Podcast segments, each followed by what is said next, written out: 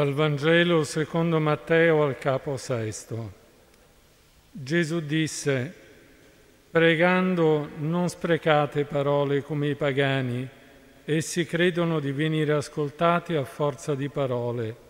Non siate dunque come loro, perché il Padre vostro sa di quale cose avete bisogno prima ancora che gliele chiediate. Voi dunque pregate così, Padre nostro che sei nei cieli, sia santificato il tuo nome, venga il tuo regno, sia fatta la tua volontà, come in cielo così in terra. Dacci oggi il nostro pane quotidiano. Rimetti a noi i nostri debiti come anche noi li rimettiamo ai nostri debitori e non abbandonarci alla tentazione, ma liberaci dal male. Se voi infatti perdonerete agli altri le loro colpe, il Padre vostro che è nei cieli perdonerà anche a voi. Ma se voi non perdonerete agli altri, neppure il Padre vostro perdonerà le vostre colpe. Evangelo del Signore.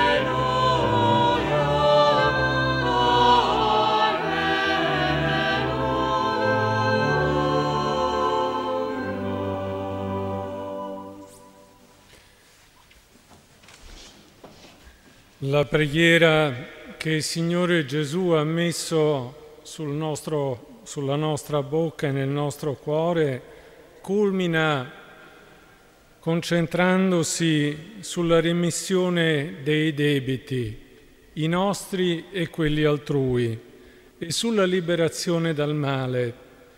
E così il perdono sembra al centro di questa invocazione comune che accompagna tutti i giorni la nostra vita. E viviamo un paradosso, perché tutta la vita dei cristiani è ammantata di perdono, è immersa nel perdono, nella predicazione ogni giorno offerta, nella domenica in cui ripetiamo di non essere degni di partecipare alla mensa, ma ci viene offerto il pane della vita. Tutta la vita cristiana potremmo dire è perdono, perché la nostra vita è un dono che per il peccato abbiamo scambiato con il possesso e per questo facciamo un gran parlare di perdono, ma resistiamo a offrirlo. Gesù avvisa e ci avverte di non sprecare parole sul perdono.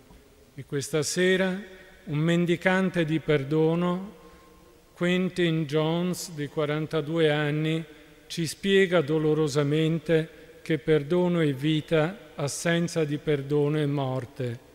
15 giorni fa questo afroamericano ancora giovane, detenuto in un braccio della morte del Texas, ha chiesto di essere aiutato a chiedere clemenza. In molti dicono che questa notte verrà giustiziato, verrà ucciso, verrà assassinato dallo Stato, perché dare la morte in quest'ora è anche una scelta di volontà politica, mentre negli Stati Uniti le esecuzioni si restringono, in Texas si devono mantenere.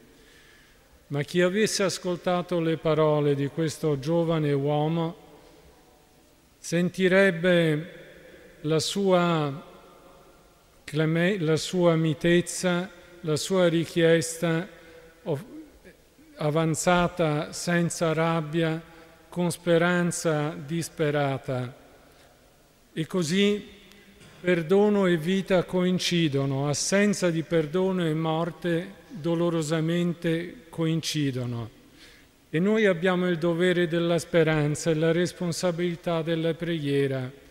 Sappiamo bene che i pensieri, le opere, le omissioni di bene sono portatori di male e non salvano né noi stessi né gli altri. Al contrario, crediamo che sia necessario sperare contro ogni speranza, chiedere l'impossibile e lavorare perché l'impossibile sia realtà.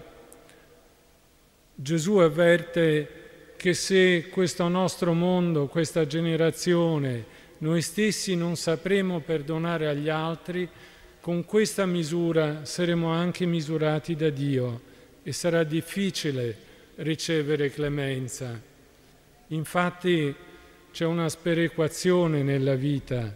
Compiere il male non è la stessa cosa per tutti.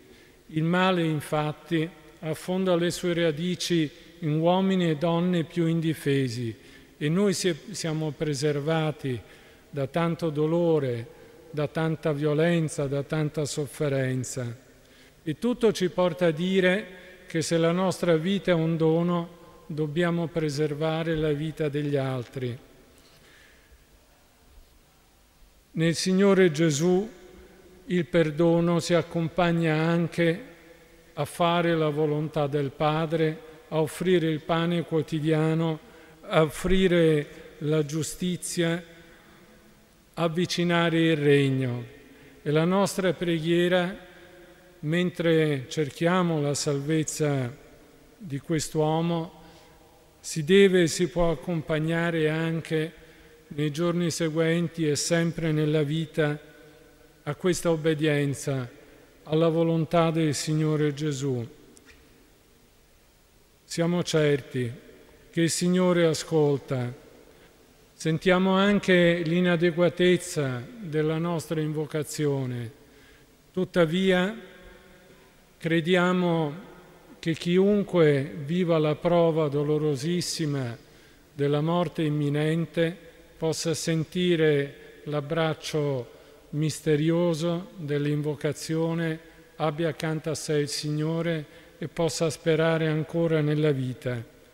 Così chiediamo a Dio, noi che tutta la vita siamo perdonati e riconciliati, possa offrire salvezza a chi mendica il perdono degli altri per fare ancora della sua vita un dono e siamo solidali con tutta la famiglia della vittima dell'omicidio che quest'uomo ha confessato e, con, e che riconosce come un male terribile avvenuto vent'anni fa.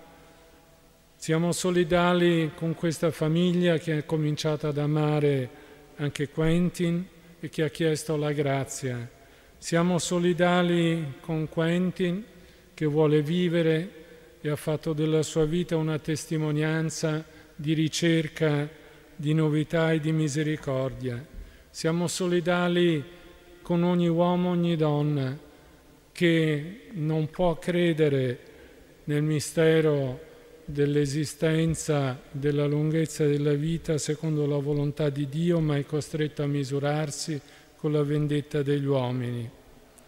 Il nostro perdono offerto nella vita quotidiana ci educhi a cercare anche di difendere la vita di chi non lo riceve mai non cergiamo mai a giudici, non perpetriamo mai la sofferenza degli altri, cerchiamo di liberare gli altri e di non renderli dipendenti da noi.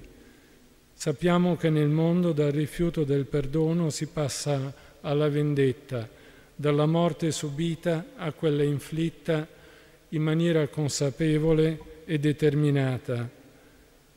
Che la preghiera del Padre nostro ci aiuti a essere una famiglia, una sola famiglia, anche davanti all'ingiustizia della pena di morte, chiedendo la salvezza di chi ne è condannato, chiedendo la salvezza in noi di ogni tentativo di ergerci a giudici, chiedendo la salvezza di questo mondo da ogni logica retributiva, dimenticandoci che a Dio dobbiamo tutto, che la vita è un dono e che siamo sempre perdonati.